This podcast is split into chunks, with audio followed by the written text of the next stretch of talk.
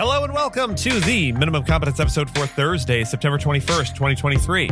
I'm your host for today, Andrew Leahy, a tax and technology attorney from New Jersey.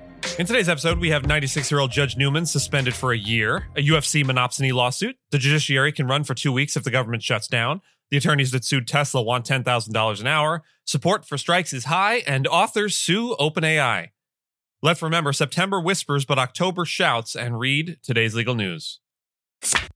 On this day in legal history, September twenty-first, nineteen eighty-one, the United States Senate approved the nomination by President Reagan of Sandra Day O'Connor to the United States Supreme Court, making her the first female Supreme Court justice. On September twenty-first, nineteen eighty-one, the U S. Senate confirmed with a vote of ninety-nine to zero Sandra Day O'Connor as the first female Supreme Court justice. O'Connor, who often leaned conservative, used her political experience from her time in the Arizona State Senate to shape her judicial views. She was known for filing concurring opinions that aimed to limit the scope of majority rulings. She faced opposition from the time of her nomination from anti-abortion and religious groups. During her tenure, O'Connor was known for her pragmatic approach and often served as the swing vote in contentious cases. Initially aligning closely with conservative Chief Justice William Rehnquist, her voting record later became more moderate as the court's composition shifted. She played a pivotal role in key decisions, including those related to abortion rights, affirmative action, and campaign finance. She was involved in landmark cases such as Grutter v. Bollinger, which upheld the constitutionality of race-based admissions to universities, and Planned Parenthood v. Casey, which preserved the core constitutional precept of Roe v. Wade.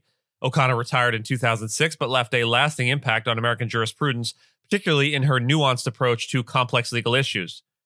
O'Connor also had a brief stint in acting, appearing as Queen Isabel in a nineteen ninety-six Shakespeare Theatre production of Henry the Fifth. In a landmark decision, she cast the deciding vote in the two thousand Bush v. Gore case, which ended the Florida recount and paved the way for George W. Bush's presidency. She later expressed reservations about the court's involvement in the case. In another historic moment, O'Connor became the first woman to preside over an oral argument in the Supreme Court during the case of Kelo v. City of New London on February twenty-second, two thousand five. Later that year, at the age of seventy-five, she announced her plans to retire from the bench. Following her retirement, she took on the ceremonial role of the twenty-third Chancellor of William and Mary College in Williamsburg, Virginia, a position first held by George Washington. Her groundbreaking career remains a significant chapter in the history of the U S. Supreme Court. The Federal Circuit's active judges have suspended ninety-six-year-old Judge Pauline Newman for one year for failing to undergo medical testing as part of a disability and misconduct investigation.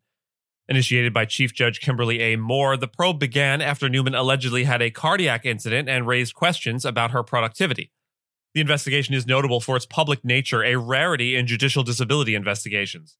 Legal scholars suggest that such probes may become more frequent as the average age of federal judges has risen to sixty-nine. Newman has contested the investigation, framing it as bullying and arguing that it was motivated by her frequent dissents in favor of stronger patent rights. The counsel stated that Newman's noncompliance with medical tests hampers the ability to assess her fitness for duty. A special committee had recommended the suspension, citing Newman's consistent refusal to cooperate. Newman's lawyer, Greg Dolan, criticized the investigation's procedures and called the renewable suspension unlawful under the Judicial Conduct and Disability Act. Newman plans to appeal the counsel's order and has also filed a lawsuit seeking reinstatement. She submitted two medical reports affirming her mental fitness, which the counsel dismissed as inadequate. The case has drawn public attention, contrasting sharply with Newman's recent accolades at a legal conference. Affidavits from court staff depict her as struggling with memory loss and paranoia, adding another layer of complexity to this unprecedented judicial probe. A high-stakes antitrust lawsuit has been filed against the Ultimate Fighting Championship, or U F C, by around twelve hundred former fighters, including Nate Rock Quarry, who has an awesome name. The suit alleges that U F C confines athletes to perpetual contracts and pays them far less than they would earn in a competitive market. The case has been fast-tracked for trial next spring and is closely watched as it could set a precedent for athletes in various sports to fight for better pay using antitrust law. The U F C, owned by Endeavor Group Holdings, generated a record one point one four billion dollars last year and reaches over nine hundred million households globally.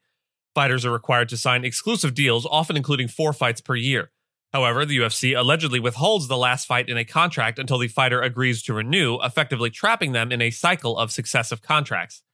The fighters argue that the U F C is a monopsony, a sole buyer in a market, and accuse it of abusing its power. Monopsony cases are rare but have gained attention under the Biden administration. While there are other combat sports promotions, the plaintiffs argue that U F C controls the majority of fighters in nearly all weight classes and has also bought or shut down its rivals. The class action status of the lawsuit increases the risk for U F C, as it could be compelled to pay up to four point eight billion dollars in treble damages. The The case could also encourage athletes and other industries to file similar suits. U F C has petitioned to appeal the class certification, arguing that the court erroneously certified the class. The issue also highlights the financial struggles of fighters, who are independent contractors paid per bout. While top fighters can earn millions, most fighters have to fund their own training and equipment, leaving them with little net income. The case aims not just for compensation, but also to bring about a change in the sport, offering fighters better terms and ending the cycle of perpetual contracts. The U S federal judiciary has enough funds to operate for at least two weeks if the government shuts down due to lapse in funding. The Administrative Office of the U S Courts stated that the court fees and other available funds could be used to continue hearing cases. Some case deadlines may be rescheduled if federal agency attorneys are not working during the shutdown. If the funds do run out, the judiciary would operate on a limited basis, retaining only the staff necessary for mission-critical work. Current government funding is set to expire at the end of the fiscal year on September thirtieth, putting pressure on lawmakers to reach a deal on a short-term funding bill. Infighting among House Republicans and disagreements between Republican-controlled House and Democratic-controlled Senate have jeopardized the passage of appropriations bills for fiscal year twenty twenty-four. House Republicans have proposed allocating eight point seven billion dollars to the federal judiciary for the next fiscal year, while Senate Democrats have proposed eight point five six billion dollars. Both fall short of the judiciary's request for nine point one billion dollars. Judge Lavenski Smith of the U S Court of Appeals for the Eighth Circuit expressed that a potential government shutdown is a consistent matter of concern, and the plans are being considered to keep the judiciary operational. The judiciary, which employs nearly thirty thousand people, almost ran out of money during the last government shutdown in twenty eighteen. The Case Management and Electronic Case Files, or C M E C F system, used for electronic filing of documents, remained operational during the previous shutdown. The U S Supreme Court, which opens its new term on October second, has used non-appropriated funds in the past to continue short-term operations. A legal team that successfully sued Tesla's board of directors for allegedly overpaying themselves is now seeking two hundred twenty-nine million dollars in legal fees, amounting to ten thousand six hundred ninety dollars per hour. The request was made in a filing in Delaware's Court of Chancery on September eighth. If approved, this would be one of the largest fee awards ever resulting from a shareholder lawsuit against the board. The case took several years to build and focused on the compensation paid to Tesla's directors from twenty seventeen to twenty twenty. The twelve director defendants, including James Murdoch and Larry Ellison, had agreed to return seven hundred thirty-five million dollars in compensation and forego another potential one hundred eighty-four million dollars. They also agreed to overhaul the board's compensation determination process. The settlement money will be paid to Tesla and indirectly benefit shareholders, making this a derivative lawsuit. The law firms involved in the case estimate the total settlement value at nine hundred nineteen million dollars and are seeking twenty-five percent of that sum as their fee. They are also requesting about one million dollars in expenses. Partners and staff from the law firms involved have billed thousands of hours on the case. Courts typically review fee requests by balancing the need to reward risk and effort against the risk of disproportionate windfall that could undermine public confidence in the legal system. David Page, founder of Legal Fee Advisors, described the fee request as extraordinary compared to typical hourly rates for corporate attorneys, which can go up to two thousand dollars. Tesla's directors have not yet objected to the fee request, but are expected to do so, according to court filings. A hearing to approve the settlement and legal fees is scheduled for October thirteenth, and Tesla shareholders have until Friday to file any objections. In twenty twelve, Delaware courts approved an hourly rate that worked out to thirty-five thousand dollars in a Southern Copper shareholder lawsuit, setting a precedent that the outcome achieved should be the focus, not the hourly rate. A recent Reuters-Ipsos poll reveals that a majority of Americans, including both Democrats and Republicans, support the ongoing strikes in the auto industry in Hollywood. The poll found that fifty-eight percent of Americans backed the United Auto Workers union strike against Ford, General Motors, and Stellantis for better pay and benefits.